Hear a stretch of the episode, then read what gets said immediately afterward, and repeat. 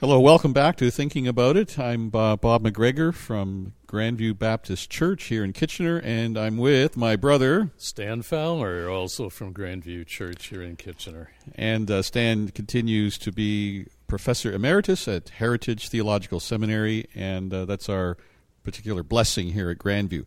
Stan, uh, we like to think about things. This is called Thinking About It, and a lot of people that we meet are thinking about this cancel culture or the way that we reflect on the past statues of John A. Macdonald are being taken down uh, here in Canada, much more in the States. And I thought we would talk about, as Christians, um, how are we to respond to this? How do we reflect on our own statues, or at least people in our past that we've immortalized? Well, it's a really relevant question right now, isn't it? I mean, everybody's talking about it. it it's um, it's in the news. It's in print mm-hmm. form. It's on TV and radio. Everybody's talking about it, and uh, the issues are different, of course, in the USA and Canada. But it's it's a relevant topic in both places. It's quite fascinating. I, as I as I look, for example, at the scene in the USA across the border, a lot of the concern there has to do with statues of those who were leaders of the Confederacy, the South, during the Civil War. And, and it's quite understandable why, uh, why they would be concerned about celebrating via statues those like Robert E. Lee, who was the, the leading general trying to uh, tear apart the United I'm, States. I'm wondering how they got there in the first place in that context. Uh, someone put them up there, and they've not been contested up until now. I don't. Well, know. in the in the southern USA, for the longest time, even after the Civil War, there was this sense of that lost cause that somehow there was something good about that desire for states' rights, and and there was a, a lingering kind of fascination with, appreciation for um, the Confederacy.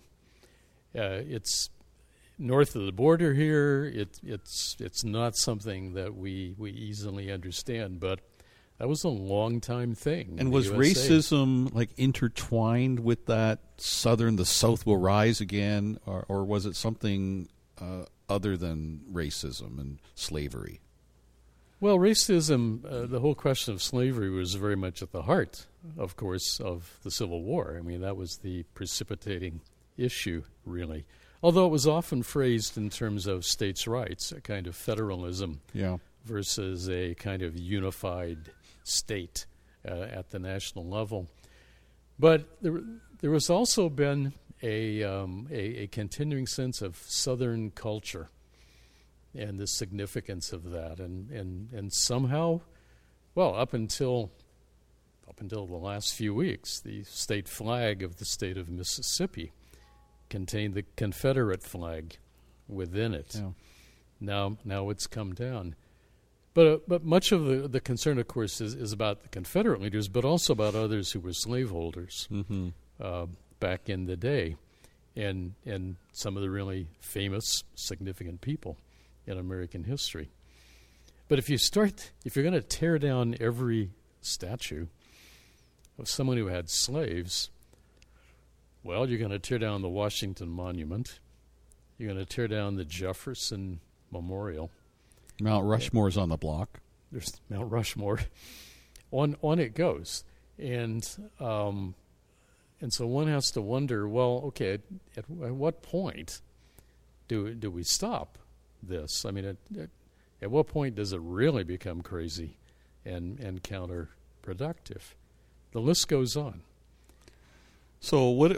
How do we uh, live with this? How do we live with our, our heroes, our, our models, in many ways, knowing that, like Jesus says, if you being evil know how to give good gifts, you know, so we've got evil, sure, evil fathers, fathers of confederation, my own father. You're evil. We're evil. There's no way. There's no getting around that word. It's it's a real word for evil, and and yet Jesus says you do good things. Who would have thought? So, can we imagine that the, the fathers of Confederation weren't perfect? Um, John Macdonald's involvement in residential schools and um, more, uh, but he did good things for Canada. Can we live with that? Well, I think we have to. I mean, we have to recognize, certainly within a biblical worldview, we recognize that all of us human beings are, are flawed human beings. You don't want to use We're, the word evil, do you? Well, I'll, I'll, I'll freely use it, of course. Jesus used it, Scripture uses it. We are, um, I mean, humans are sinful by nature. We, we don't come into this world as a blank slate. We don't come into this world morally neutral and it doesn't take kids long to demonstrate. So that. why do we expect otherwise? Why are people acting as if um, these people that we revere need to be sinless without spot? I mean, that's a really good question, and I would say for which there is no good answer. I mean, it's it's it's an doesn't irration- seem fair. No, it's not. It's an irrationality. Uh, it fails to grapple with who we are as human beings, and we recognize that whatever praise anyone gets they get it as a flawed human being with all sorts of faults. Um, within a biblical, I mean, look within within Scripture. I mean, Abraham, the father of the faithful. Mm-hmm. Well, he was a flawed man, and he, he went he went off the path. He he displayed mistrust in God's promises. I mean, for example, wasn't enough to have God's promise. He was going to give him a son and a great offspring. He had to take Sarah's advice and, and use a concubine. Yeah. To try mm-hmm. to fulfill the promise himself. Let's cancel them. Yeah, we'll cancel them. And then there's David, of course, who can be called in Scripture a man after God's own heart because of his fundamental orientation to to believe God's promise, to to obey God's commands, to to seek to serve God faithfully mm-hmm. in His time and place, and yet, I mean, the the biblical narrative paints a very frank and candid picture of David's flaws, mm-hmm. and and the problems it brought to him and his family. And he was permitted he was not permitted to build a temple because he was a man of war with blood on his hands. Right. So and yet and yet he's the one to whom God made his covenant promise mm-hmm. about um, his son, who would in fact build that temple, and his ultimate son, who would rule the nations perfectly, mm-hmm. Jesus the Messiah. So, within Scripture, it's clear all human beings are sinful by nature and choice. Um, and yet, we're called to honor those to whom honors due uh, we're called to recognize the good contributions that people make. And, and so, if we're talking about Sir John A. Macdonald and that statue that's been defaced and that people want taken down, you know, sits about 10 minutes from my house. I mean, I, I know where it is. And sure, there I, I had no idea, actually, until recently, I, I suppose how how evil you could call some of Sir mm-hmm. John A. Macdonald's thinking mm-hmm. about the indigenous peoples yeah. and the residential schools. I mean, now I've seen some quotes and I'm thinking, whoa. And yet, yeah. And yet, what he did to bring together a coalition of leaders to, to, to bring together the conditions to create Canada as we know it was an outstanding feat. Yeah. Not to mention, I mean, the railroad across the country to to in some way bring unity to what some have called an ungovernable land here. Yeah. We're a thin ribbon of population stretched all the way across the continent. So there was there was so much uh, that was good about what he did. We the flaws are there. Do we tear down the statues because the man had flaws? I would think no. But I, I understand why why some people are offended. And and you wonder if um, the world back then they were all different. They thought differently. Maybe racism was systemic uh, or deep, more deeply rooted. I mean, you think of Darwinian um, anthropology and how uh, people were taught to have a particular view of the races and we've progressed, and I think uh, had John A. continued to live to this day, uh, he would grow and, and think very differently about uh, the races today that he, he did back then. And yet he's not here to speak for himself. Yeah. Um, so the, the, statue is there, which reminds us of him, uh, warts and all. I mean, it reminds us of the good that he did. Mm-hmm. And, and, and some people, I understand. If, if I were an indigenous Canadian, if I were a member of the First Nations, um, I, am sure I would see the the Sir John A. Macdonald statue in a somewhat different light. But the, you need a way of looking at it, though. You do because you, you you have to live with this or tear it down. You do, and at the heart of that concern, and and I think the heart of related concerns, let's say in the USA, with regard to remembering particular figures of, of that nation's history is this idea that many people seem to have that I have a personal right to not be offended. I, I, I should not have to encounter anything that, that might cause me any kind of bad memory or anxiety. I mean, I, speaking in terms of race, I mean we have the whole the whole fact of the N word, mm-hmm. which I won't use mm-hmm.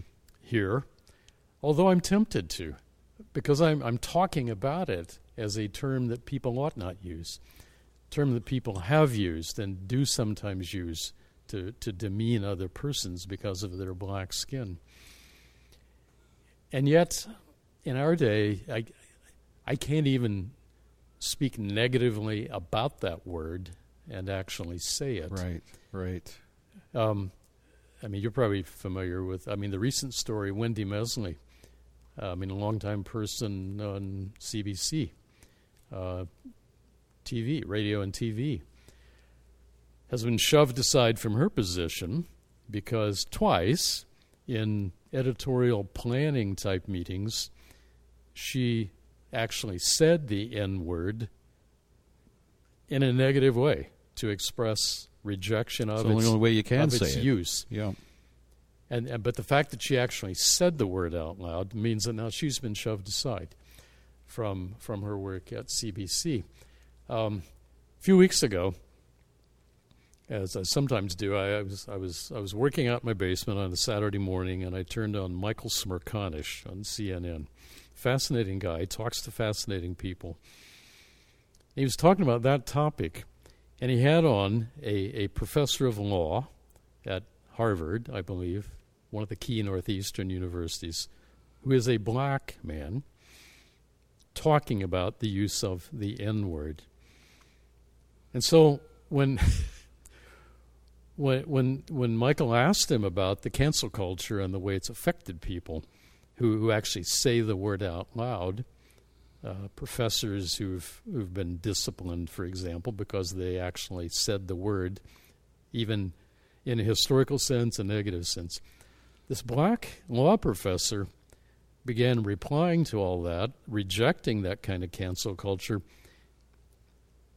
and he started using the N word. He said it several times.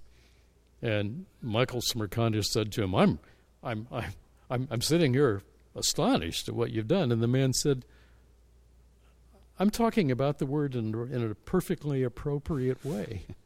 you know, as a black, do I feel certain discomfort when I hear it? Well, yes, but we all ought to feel discomfort when we hear it. Feeling discomfort is not the worst thing that could happen to you. Mm-hmm. Sometimes, to express ourselves properly and to grow as persons, we have to use words that do cause some discomfort. It's amazing there are there are no words that are sacred anymore. I mean, the f bomb you hear it all the time in certain circles. Yeah, but that's one word that no one can get away with saying. And I mean, I don't use the f bomb words I just won't say, and, and that's one of them. But um, it, it just seems there are no rules surrounding these words. Well, Stan, we are we're almost out of time here. Um, do you want to add a few minutes to this conversation? I know that you just read an article. well, it's it's on a little different feature of cancel culture. Uh, I might just mention it in this is July 9th, 2020. Today's National Post. There's cover story about a recent open letter signed by 150 very well known people academics, Mhm. writers, public intellectuals. Um, J.K. Rowling, Margaret Atwood, Michael Ignatieff, people like that, decrying cancel culture in the form of shutting down free speech, Mhm. shutting down people because they, they hold unfashionable views. So it's happening in major universities where, for example, if, if a speaker is invited who's going to express anti abortion views, well, you know, that He really gets can't- shouted down. that can't be tolerated No. or or other people who who express unpopular political views, um, and these people are saying somehow we have to recapture free speech. Somehow we have to recapture the the fact that every one of us would say to other people, you know, you criticize me, disagree with me if you want, but let me let me at least explain Yeah, myself. Let's be liberal. Yeah, let's be liberal in the right sense. Mhm. And so the fact they use the very term, they're saying we're we're rapidly becoming an illiberal kind Yeah. of democracy where we don't allow people to speak. How are any of us ever going to give up any errors that we hold unless we're open to hearing speech that we disagree with?